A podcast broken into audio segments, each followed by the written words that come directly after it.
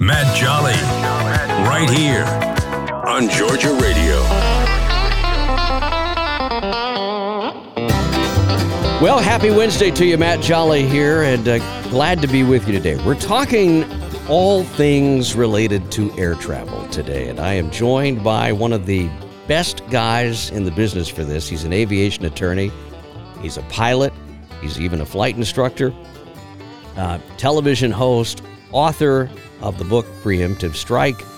Uh, what am I leaving out, Alan? Uh, all around good guy, lover of all things aviation.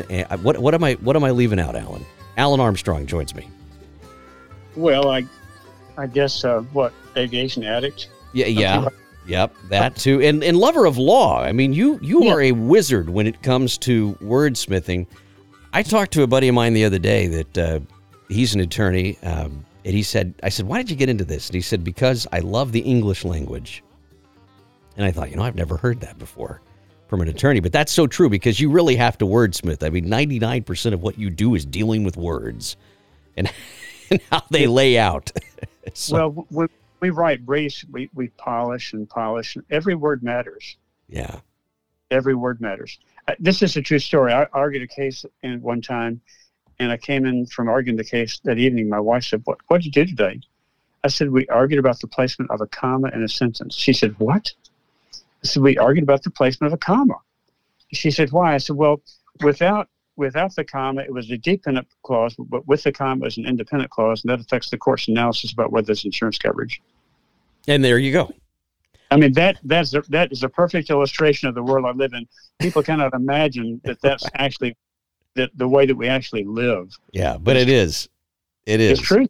And if you're and if you're flying this summer or uh, you're booking tickets for this fall, I wanted to have Alan on because we've all been hearing about. I mean, you know, we've all been hearing about just the misery uh, that is commercial airline travel right now. And I know there's all kind of things out there that the NTSB says, well, if they delay your flight over 2 hours, there's allegedly a clause that they have to pay you four times the value of the ticket change and there's all this kind of stuff that is probably mostly folklore uh, at the end of the day. But then there's probably some real stuff. Alan, I, I wanted you on just because, you know, when we're staring down the barrel of that loaded gun that is – I'm sorry, Mr. Jolly, your flight's been canceled and we can't get you there till next Wednesday. And I'm working in California with a show or I'm trying to come home or, you know, Becky and Tammy are coming home from their girls weekend and they, you know, they got to go to work. What are we looking at? I mean, is it is there any recourse? I mean, really any recourse or is it just here we are and we're at the whim and mercy of the airline? What are we dealing with? I, I think it's the latter. I think it's the latter. it's it's the uh, latter. okay. We we we had our response to COVID, and we can debate about whether the the response was appropriate or not, but it happened. And and the decision was made. We ground out most of the airlines and laid off a bunch of pilots, and we paid guys to retire. And and now we've got a pilot shortage and a flight attendant shortage. Whatever we have, we don't have enough personnel to get it done now. We have airplanes parked because we have no pilots to fly them, and then we shut down the flight training facilities. We let, we let those people go too. The people that train pilots to to to trans to transition to new airplanes, they've been let go as well. So our capacity to bring new pilots online is greatly diminished, and we just can't we just can't satisfy the demands of the public. You're talking about places like flight safety. And see, I didn't even think about exactly. that. The way this works, uh, for those of you that don't understand aviation and whatnot, there are these massive companies out there that have banks of flight simulators, and they train these pilots who are going through upgrade or changing platforms, like from a Boeing jet to an Airbus or whatever. And and they do that, and and that's not necessarily the company because the company doesn't have usually uh, the capacity to train that, so they they outsource it and all of that has been disrupted uh, coming out of COVID now. Uh, and I didn't even think about that, Alan, but I guess that's true even for flight attendants and baggage handlers and, you know, flight we, schedulers and everybody. We don't have the personnel. So, we don't have what do we do then? I mean, from a passenger perspective, how do you know if it's going to be reliable to book a ticket. You don't know. It's Russian roulette. You have no idea. So you just book it and and hope that it Yeah. that it works out. And is any of that stuff legitimately true? Uh, that that we have some type of right? Uh, I've never never heard of it. I've never seen that. In- In international travel, there's something called delay damages under the Warsaw Convention. That you do have certain rights. That if your if your flight is delayed, you can recover delay damages if it's international. But domestically, I've I've seen nothing. It's pretty bad when you've got to start quoting the Warsaw Pact, Alan. That's what you got. you, know, I mean, it's pretty it's pretty What bad when that happens. All right. So so at the end of the day, there's not a whole lot we can do. Uh, we would we'd be better off maybe buying our own airplane. And people people are gonna they're gonna look at me and they're gonna go they're gonna laugh when I say that. But it's a lot of times it's less money than owning a bass boat to own an airplane. And people they, they think I'm kidding when I say that, but I'm I'm not. I mean there there are some very very even today in today's inflated market, there are some very very affordable airplanes for, you know, a young married couple or a married couple to hop in and fly somewhere for the weekend. And Sure. just about any airplane you buy is going to be about twice as fast as the car. Uh, even even one from the 1930s that, that flies about 100 something miles an hour, it's still going to be faster than I- the car. I the ratio is about three to one. The Usually, airplane's about three, typically is about three times as fast as the car, yeah, roughly. It- Roughly. You know, thereabouts. Yeah, yeah, but we have to allow for the pre-flight. and some of that stuff is you know it'll run on five six gallons an hour even. Uh, so there there are ways to do it and and save save some money and save some time. I want to get into this just a little bit because you are a, a voracious writer. One of my favorite things that you've written is a book uh, called Preemptive Strike, and I I don't want to get too much into it, but but I just thought this was so cool. It, it, it's it's based on a a secret plan uh, to really stop the Japanese in World War II. Uh, that goes back to the Flying Tigers. One of my favorite airplanes of all time is the P 40. And even people that don't know what a P 40 is, they remember the plane that had the shark nose on the front of it uh, from World Right. War II. They remember that airplane and the story of the American Volunteer Group, the Flying Tigers. Uh, they were actually really they were in China. They were they were flying around there before the war, but but part of that plan was a preemptive strike uh, to keep uh, the Japanese Empire back then uh, under control. Is that is that an oversimplification of what of what you figured out? Well, look upon the Sino-Japanese War as Japan's Vietnam. Uh, from 1937 to 1941, they had lost a million troops in the Sino-Japanese War. So uh, the plan was to keep them bogged down in that war, making them less effective and less capable of waging war against the British, the Dutch, and the Americans. There So, you go. Yeah. It, it was- it was really quite ingenious and quite simple. I think it would have been extremely effective if, if personalities had not gotten in the way. I love it, and it's got all the makings of a of a great, great story. And it's in uh, it, you can buy the book. Uh, I'm guessing just about anywhere, but uh, preemptive strike if you're so interested. Uh, based on a document that was discovered in a desk in Pensacola down at well, down at the airbase. I mean, just a remarkable, remarkable story. Oh, Naval Air Station, Joint Board 355. Yeah. Stuck in a stuck in the back of a desk. It's a good thing the government never cleans anything out, you know? I mean, It it, really But is. all, all the, the, the, the, the distances from Chichao, a base in eastern China, to the targets in Japan were all mapped out. They knew how long it would take to get there. And it was all worked out. And the rest, as they say, is history, I suppose. Well, Well, the, the rest is the book is about why the plan did not happen. hmm. Yeah. I'm looking at the book right now. I've got it here uh, in my office. One of my favorites. I've passed it around to, to several people, and my apologies, Alan. I should have had them buy it. But they'll say, Oh, what's that? I say, Well, you got to read it. It's a really great book. You got to read it, especially if you're a history buff. Yeah. Yeah, I think it's great. People know you from television too because they've seen you on a lot of these uh, these cable news networks talking about the unfortunate air disasters uh, and things that happen. they love to put you on there because you're a, a great guy to talk about it. You're a, you know, a wonderful aviation expert, and you explain things so clearly uh, to people. And you're not the guy uh, that they'll often misquote that says airplanes don't fly well when they run out of fuel. I, I, I tend to prepare for those TV appearances just as though I'm, I'm going to court, and I'll uh, research the literature. I'll get the uh, type certificate data sheet for the airplane or for the engine and uh, the maintenance manuals and things like that and kind of drill down into it and see what the inspection intervals are and that sort of thing and have an appreciation for what I'm talking about. And then when I get on TV, I, what am I going to get? I'm going to get a minute, two minutes. So I got to think about in in that two minutes, what is the most important, second most important, third most important thing I can relate to the audience that I've learned in going over that data.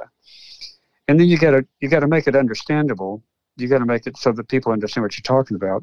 And I'm I'm I'm not sure if you know this now. I'm prone to taking my little pointer with me, a little yeah. stick. Oh yeah.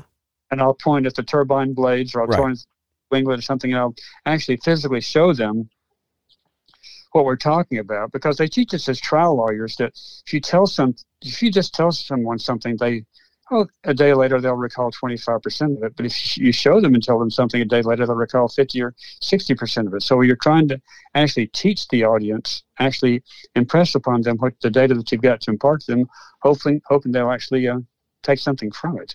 So what, one of my buds, they, they I got a a Facebook posting about something called me the professor with my yeah. Well i think that's appropriate after seeing some of these interviews. I, I wanted to get into this because we kind of was beaten up on the airlines uh, earlier but in your opinion alan is airline travel in america still safe? Extremely. Extremely. Um, it's a very very rigorous environment and these crews are very highly skilled and highly trained. And um, it's extremely safe. And we know the, the statistics that airline travel is statistically safer than, you know, general aviation. You know, two man crew, professionally trained, airplanes with anti icing, de icing systems, uh, radar, all of the um, bells and whistles to make uh, travel, you know, uh, safe. And so it's, it's clearly, if you can put up with the cattle call and standing in line and going through TSA all that nonsense, if you can endure that pain, then it's clearly a, a good way, a good way yeah. to travel, assuming that the flight actually comes off. Well, that's what I was going to say. Yeah, assuming that you're not, uh, you know, abandoned at the airport to your own devices. Yeah, right. that's uh, right.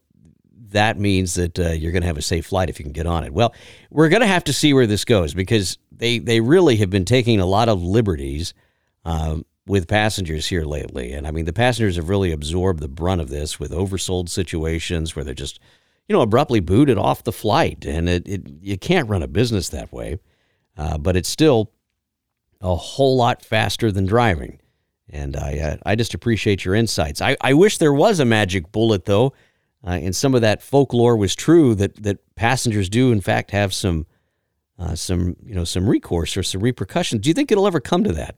Do you think passengers ever will have uh, domestically uh, some recourse with these with these companies?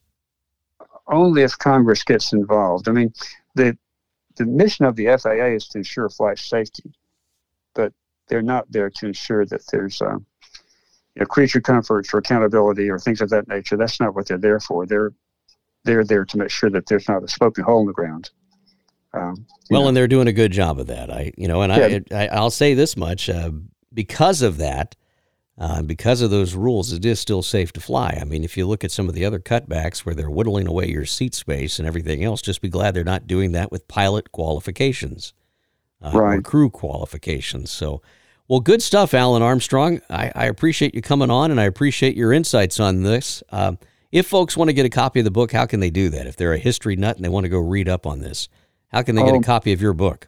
I'm, I'm sure it's on Amazon. I'm sure you can get out there on the internet. Yeah. internet copies of it. And you're you're you have a website uh, for your air show flying that you do as well, uh, where you fly around in an old uh, replica of a Japanese torpedo bomber, which is really fun. Uh, there's some great YouTube videos on that.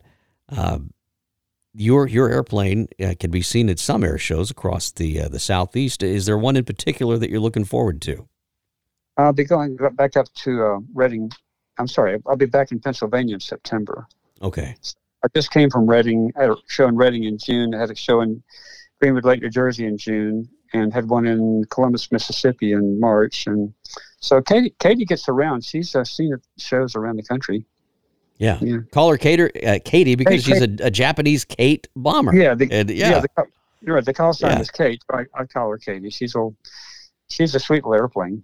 She's very well behaved. Well, it's a it's a good airplane, and it's fun to watch you go fly around up there, and uh, you're you're often getting shot at uh, yeah. by the Americans. I've I've I've drawn lead on Allied fighter planes uh, during shows, and the, the air boss invariably says, "Kate, knock it off."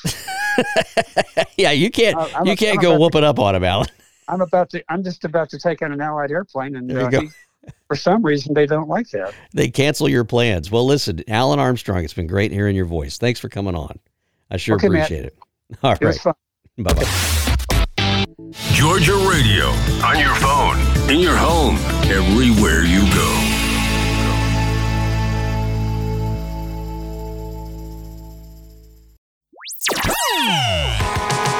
Matt Jolly, right here on Georgia Radio. And welcome back to Neighbor to Neighbor. Matt Jolly hanging out here with you. Listen, we have special guest right now, last minute add to the show. Country music sensation Mark Ware joins us now from his home out there by Concert Cove. Mark, how are you? Glad you're here. Doing good, Matt. Uh, how are you doing? I'm doing fine. Don't move. Your signal's breaking up out there on the lake. What are you doing home today? I'm just surprised you're home on this fine Wednesday. Uh, but listen, it I, I, figured you'd be out doing a Wednesday show or on the road somewhere on a talk show. As busy as you've been uh, here lately, it just it's a wonder to catch you at home. I'm glad you're getting some rest. Hopefully, yes, it is a it is a rare weekend off. Uh, but here's some good news. We we found out our we was the um, showcase uh, artist of the week for a Christian country radio station out of Nashville. So I woke up on a top 10 list uh, we're gearing up. We're resting. We're gearing up for a, a Texas run um, over in, we're to be in San Antonio, Austin, Dallas, Fort. Worth. And also, Matt, we're proud to announce that um, we've been asked to open for national recording artists Ray Scott and Scott Haggard. Um, both of those guys, we're uh, we're going to go out and help them with their tour and open up for them here coming up real soon. I wish you all the best of luck on that, Mark. That's some that's some great stuff, and you're playing the Griffin Opera House as well coming up uh, which is uh, some cool stuff there. You've just always got a lot on your table. How how is uh, how's Miracle doing? I'm just shocked it's not like a number one yet. A really good. Um, you know, we we watch Spotify numbers uh, and we watch the YouTube videos, uh, but we're we're just trying to get that song on as many playlists as we can. Uh, but after I hit Nashville next Friday, Saturday, and Sunday, uh, we're meeting with a major distribution company that's going to help us distribute our music in that professional way that we've that we need. So we feel that with 300,000 streams that we've done organ- organically, we feel like adding a, a partner um, to this to do it the the the Nashville or the professional way it's going to just catapult our songs and uh, our streams. So we're really looking forward and man, just so blessed to have that we have in our camp. Listen, I, I, think it's wonderful what you're doing, Mark. Your biggest fan right here. Mark Ware, everybody. Thanks again, Mark. I appreciate it. Well, my thanks to Alan Armstrong and my thanks to Mark Ware for hopping on here for just a few seconds with us. And my thanks to you for being here. Truly, truly appreciate it. Got a lot of great music coming up here for you on GeorgiaRadio.com. And listen, the app. I've got to tell you, I'm so excited. Our app is almost ready to launch. Uh, if you're not already a subscriber to the newsletter, do that because when we roll out this app, uh, that's where it's going to release from. So the first people to get notice of it will be the people on our newsletter. It's a free app, and you can just download it from the iTunes Store or from uh, the Google Play Store. It's going to be for both Android and for Apple. So Android and Apple. Uh, it'll be a lot of fun to use and easy to use uh, with some really cool functionality. The thing that I, I don't know about you, but I am really excited about this one feature in particular because it's going to allow you to communicate with the radio station. There's a little button on it. It says "Be on the radio." If you just click the "Be on the radio" button, you can send something to me with your voice. Uh, hey, Matt, this is, you know, whatever, whatever. I'd like to hear this song, or can you wish my grandmother a happy birthday, or whatever it is. You send that over, and it falls right into our studio box, so we can just magically put you on the air. I'm telling you, some cool stuff on there. Really neat stuff. Got an alarm clock on there. It's got all of the local news and weather uh, for the Georgia Radio listening area all across the Peach State. That'll be on there. Uh, and of course, uh, all the podcast and the live stream. I, this is what we've really needed.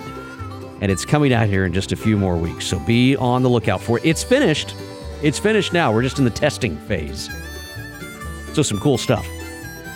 Uh, one of the things that Mark Ware did not mention, but we were talking about it before, is we have a new show uh, that's in the works right now. He is going to host it, and we're going to be featuring some talent, uh, local talent from across the state, as part of our commitment here at Georgia Radio to get people uh, on the radio and give them a home for their music.